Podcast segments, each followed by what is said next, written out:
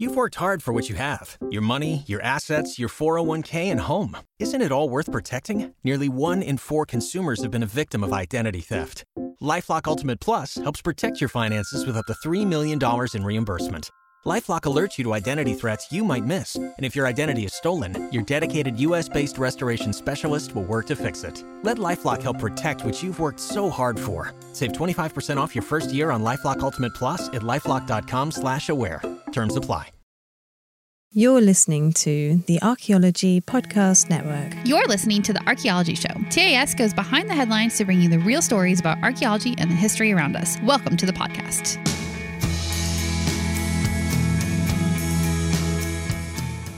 Hello and welcome to episode 196 of the Archaeology Show. It's actually just me today, and I'm not going to continue that intro. I'm just going to go straight into it because this is going to be a short episode. Basically, long story short, I left Rachel in North Carolina this last week while I took the RV over to Alabama to get some factory service center warranty work on our RV. It's just we've got one system that just keeps failing. so that happens. You know, it's an RV, things break. Uh, but they couldn't figure it out last time we were there. So I had to come back because we don't have time. I don't know, it's a long story. So I've been there having late night meetings, having to get up at, you know, three and a half hours after the meeting at 645 bring the RV into the bay, and it's just been a week. So because of that, we didn't really have an opportunity to record. But I'm putting something out real quick because, and, I was just going to leave this feed empty. I was just going to say, okay, we skipped it, no big deal. We'll come back next week, and we do have some great news stories to talk about. But while I was just kind of trying to relax last night after a 500 mile drive, the first part of my journey back to North Carolina, I turned on just some background TV, and I saw the show La Brea, which is streaming on Peacock. So if you haven't seen this yet, it's on NBC. I think they're in season two right now. It's coming back in January, which means I think season two is like still in full swing. I don't think that'll be season three, but I'm not really sure. Either way, there's a full season one and then at least a, a partial season two, and it's still going. It hasn't shockingly been canceled yet. Now, if you haven't seen it and you want to see it, then turn this off, right? This isn't for you because I'm going to tell you right now exactly what happens. And in the first like four or five episodes, yeah, that's right. anyway, so it starts out again, shut this off if you don't want to know. It starts out in Los Angeles with a mom and her kids, and they're like teenagers. All, and they're just doing whatever they're doing. All of a sudden, the street starts to crack, and people and buildings and cars start falling into this massive sinkhole that opens up. Well, the sinkhole opens up and it's, I mean, it's legit like 500 feet wide and bottomless. Like they just don't know where the bottom is. Now, all the people apparently fell through and and along with cars and things like that. I mean, presumably some died. I don't know, but they fell through and they went through this light. They keep calling it the light. It's clearly some sort of rift or crack in the space time continuum, but none, of them are smart enough to figure that out. So they fall through this light, and the light is in the show when, once you see them in this other world it's way up in the sky and yet they landed gently onto the ground somehow. So i don't know what's going on there. But they fell through this light landed on the ground they were all scattered around and except for a lot of the buildings and, and big heavy material landed in one spot and that was all smoking. So they all kind of converged on this clearing they call it where this stuff was smoking. So anyway one of the people there is this stoner kid who is actually uh, he's not really a kid. He's probably in his 20s but he works at the La Brea tar pits. That's where this whole thing centered around. That's why it's called La Brea. It's the La Brea like neighborhood i guess of los angeles and it's right at the La Brea tar pits. And he knows different things and he you know he's uh, he's not like a I don't know what his job is, but he does work there. So he knows some stuff about anthropology, knows some stuff about paleontology, and he just has a like a passing knowledge of it all.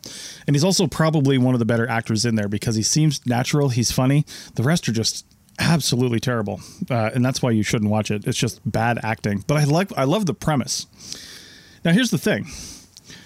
I think if you've seen well, if you listen to the last episode we did, then you know we talked about Graham Hancock's series Ancient Apocalypse, and he talks about how an ancient civilization that was way more advanced than any hunter gatherer civilization and possibly even more advanced than we are now lived during the ice age maybe before i don't know what. He really doesn't cover that in the series I don't know what happened to them.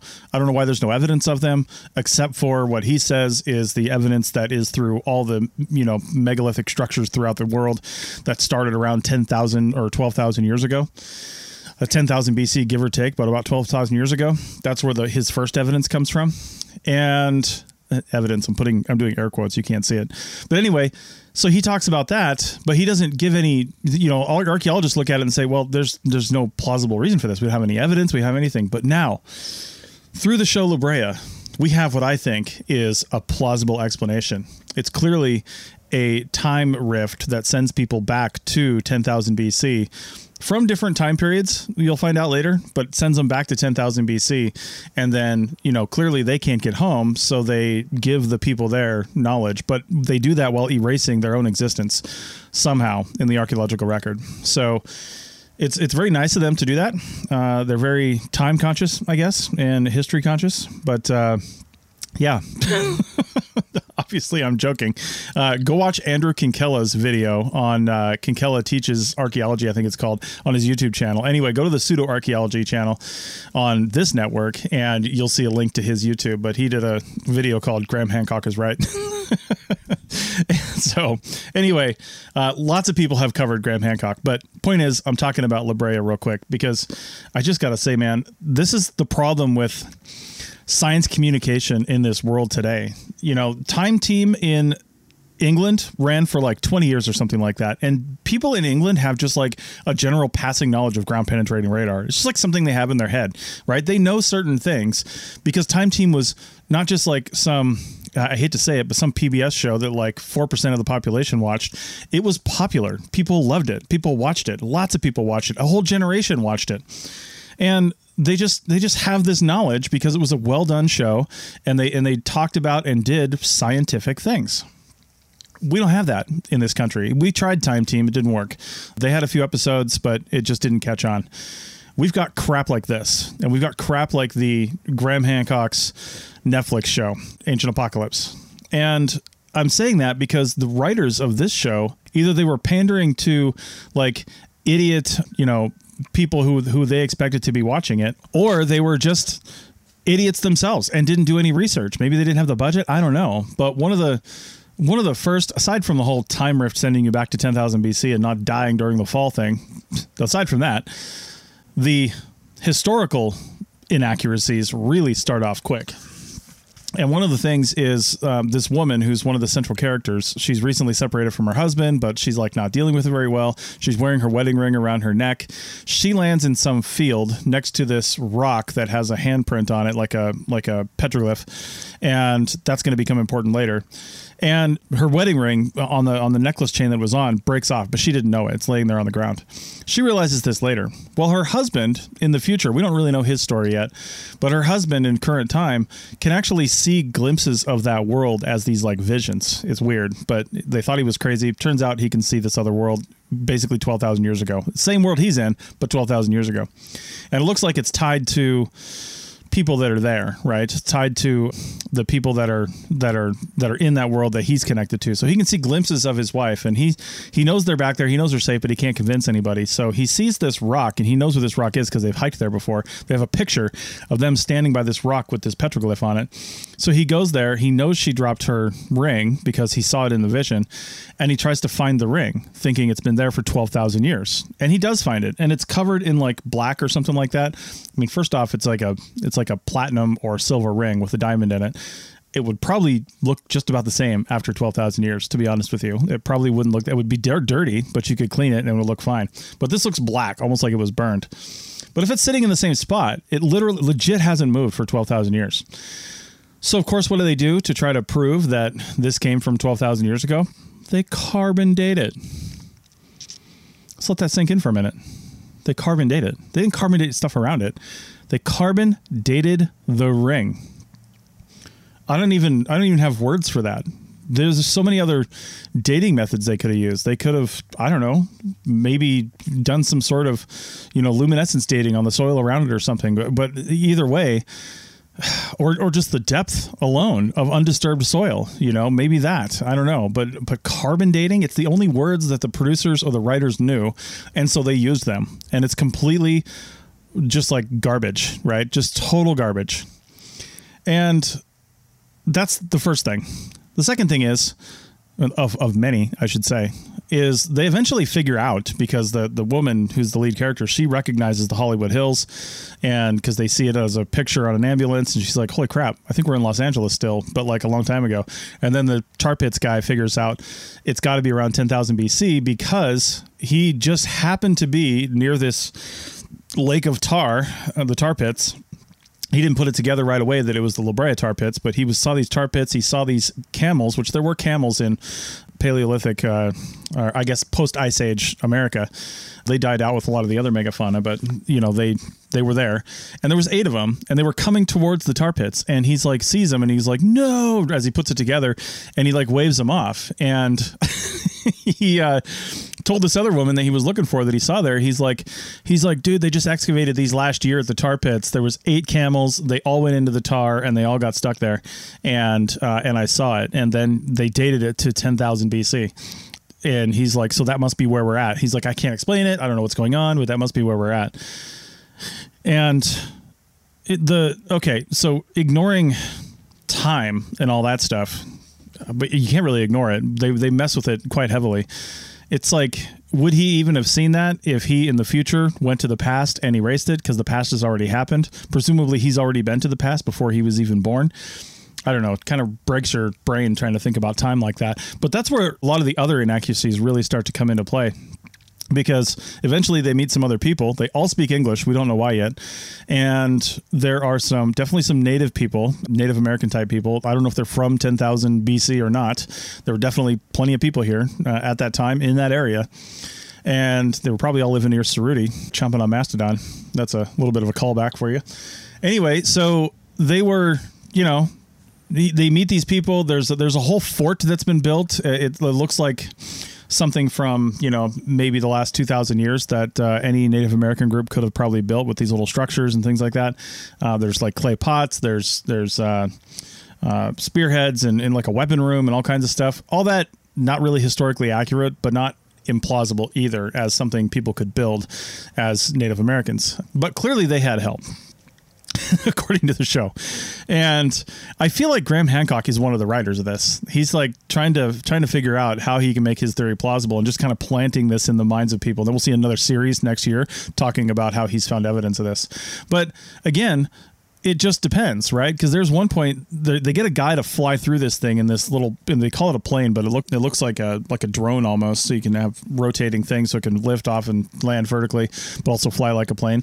But he crashes it coming through. He had like an engine failure, and there's a whole thing about how they they actually find the clearing in Los Angeles as an archaeological site, and they find some of the artifacts from the people that were there. Right? They find some of the stuff. In fact, the lead lady she wrote a letter, put in a bottle, and they found that letter. 12,000 years later, which is kind of cool. It's one way for to at least communicate one way. I would have tried that right away, you know, do some petroglyphs or something to see how that works. But it's got to stand, you know, the test of time and, and hopefully it makes it. But anyway, in the in the future the guy has a vision about you know some of the stuff that's going on and then they get to this archaeological site and they find this aircraft in the clearing. It wasn't originally in the clearing. It was off a few miles away but they find it in the clearing and there's bodies around it. So okay let's just put that together right off. So presumably they got the plane working. They tried to fly people out of there but it crashed in the clearing and people died. But they didn't bury them. They didn't move them. They already talked about burying people but they didn't move them. They just left them there and took off in the in the that version of history. Well, they managed to get a message through another drone said don't take off. There was all kinds of drama. They ended up not taking off, and in the future, the plane disappeared from the archaeological site.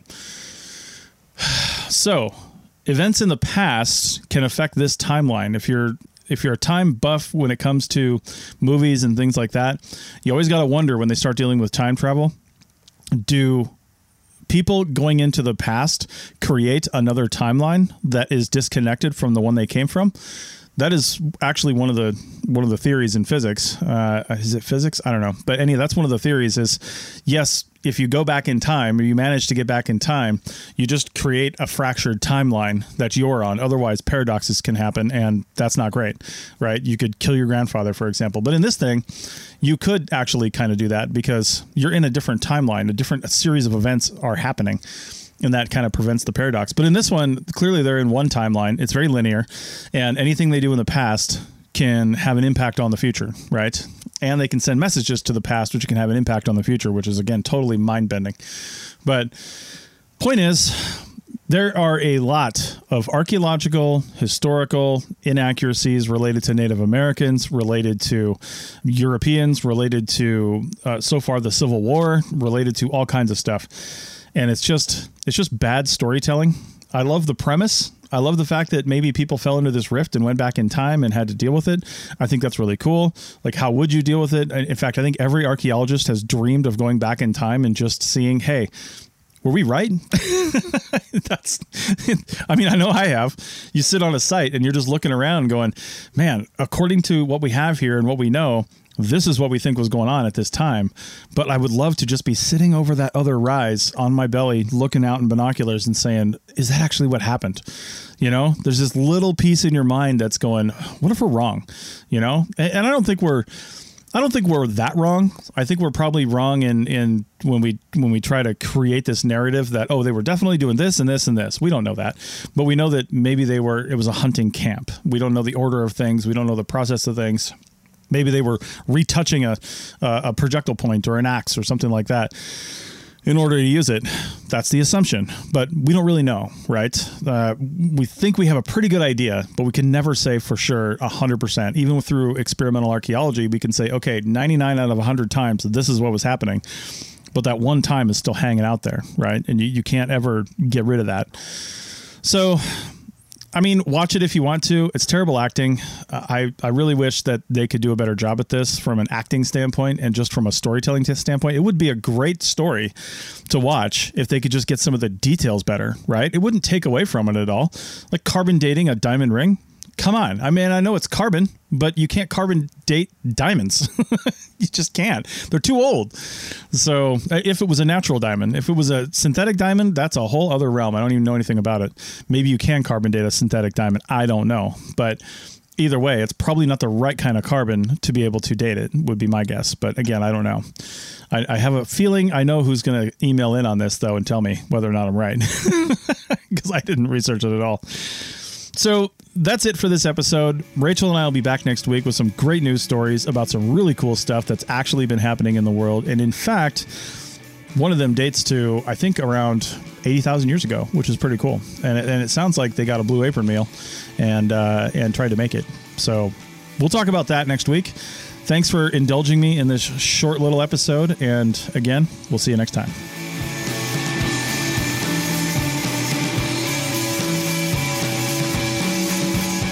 Thanks for listening to the Archaeology Show. Feel free to comment and view the show notes on the website at www.archpodnet.com. Find us on Facebook, Instagram, and Twitter at ArchPodNet. Music for this show is called I Wish You Would Look from the band Sea Hero. Again, thanks for listening and have an awesome day.